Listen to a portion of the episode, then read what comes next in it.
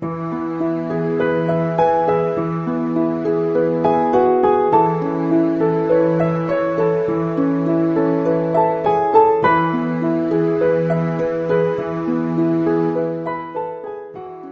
家好，我是鸽子。最近的暑期档电影真的是几乎要被《战狼》给霸屏了，因为这部电影实在是太火了，所以之前鸽子就没有打算做这部电影。但是同样是因为太火了啊，好像不跟大家聊一聊，就像是没完成作业一样，好像总有事儿没做。之前看过《战狼一》，然后再去看《战狼二》，实在是觉得，嗯，没有对比就没有伤害，确实是《战狼二》比《战狼一》要好看太多太多了。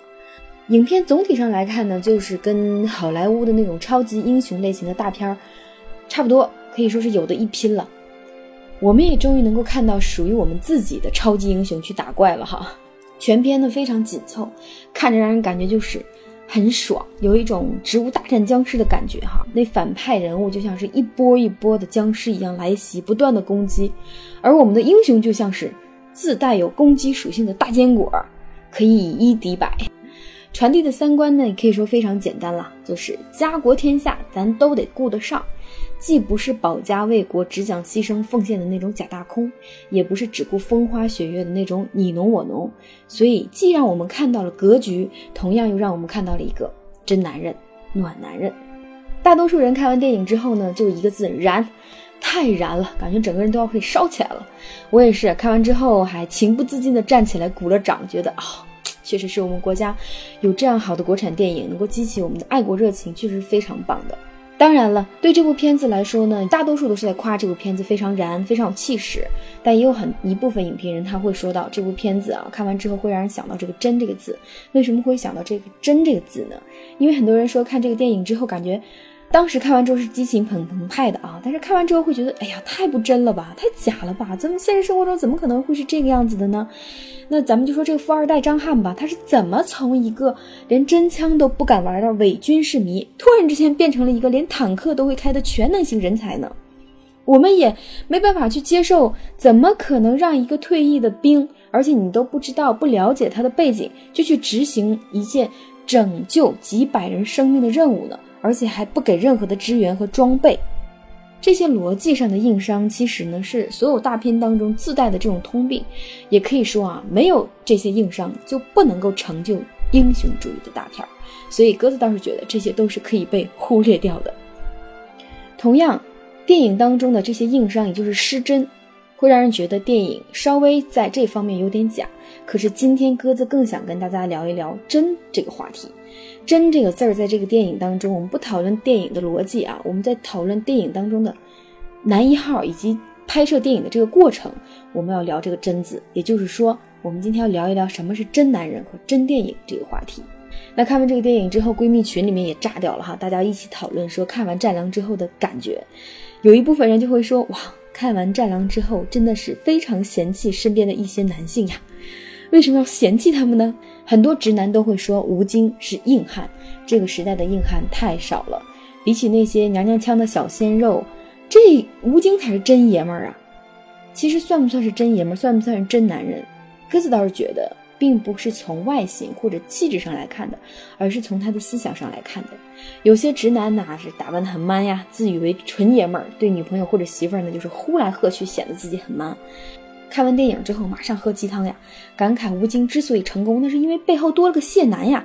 你看人家谢楠默默奉献，无私付出，全力以赴的支持吴京的工作，所有的大后方都由他一个人来搞定，甚至还跟吴京说，如果电影赔了没关系啊，我我还可以养着你，等等等等，这样的豪情壮志，搞得谢楠自己都受不了了，发了微博做回应，他跟大家说。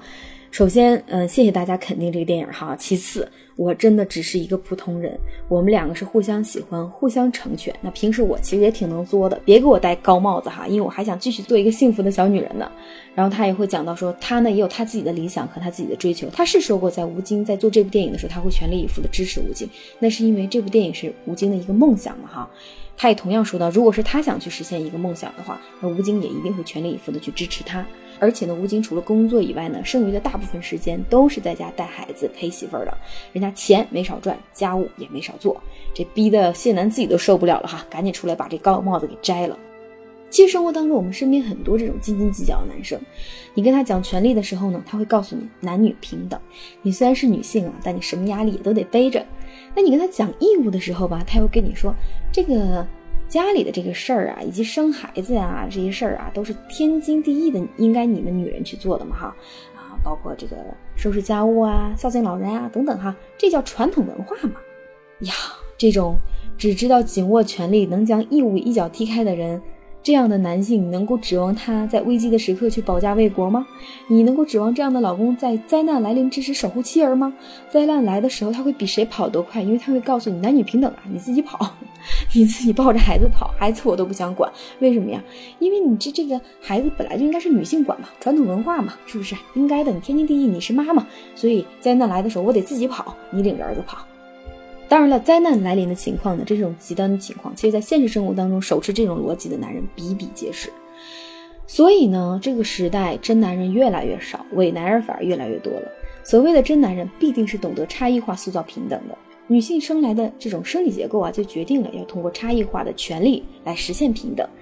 这也是为何电影总是倡导在危机时刻要让妇女、儿童、老人先行，因为你们这群大老爷们儿真要跟。我们妇女、儿童以及老人这帮人去抢生存的这个条件的时候，这帮人肯定是没活路了呀。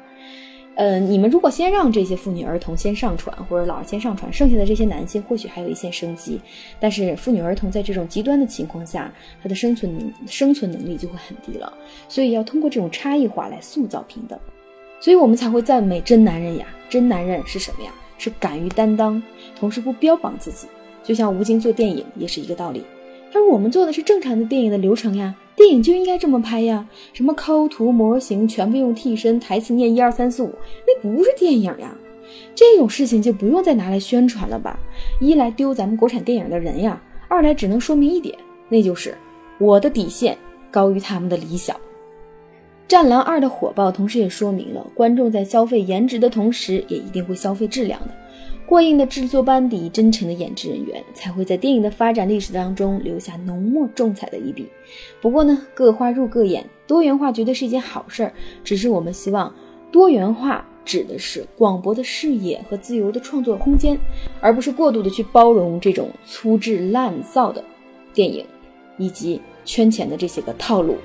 真男人和真电影，这就是《战狼二》带给我们真的这种感觉。也正是因为这种真，成就了《战狼二》。同时，《战狼二》它还带给我们一种朴素而广博的爱国主义。为什么说是朴素而广博呢？这种爱国主义是深藏在每一个普通人的骨子里的，而《战狼二》把它给调动出来了。为什么他又说它是广博的呢？它并不是那种狭隘的爱国主义。比如说救援这些难民的时候，他并没有说啊，我们只救中国人，其他的国家人我们一律不管，不是这个样子。它很广博，人类的生命从。宏大的世界观来讲，都是平等的，它是不分国籍、不分民族的，这也是《战狼二》在格局上胜利的一个方面。好了，如果你看完这部电影有什么特别的感觉，或者有什么更好的电影给各自推荐，也欢迎你在下方留言说说你的感受。我们本期节目到这里就跟大家说再见吧，欢迎大家关注十里铺人民广播电台的公众微信号，我们下期节目同一时间再会。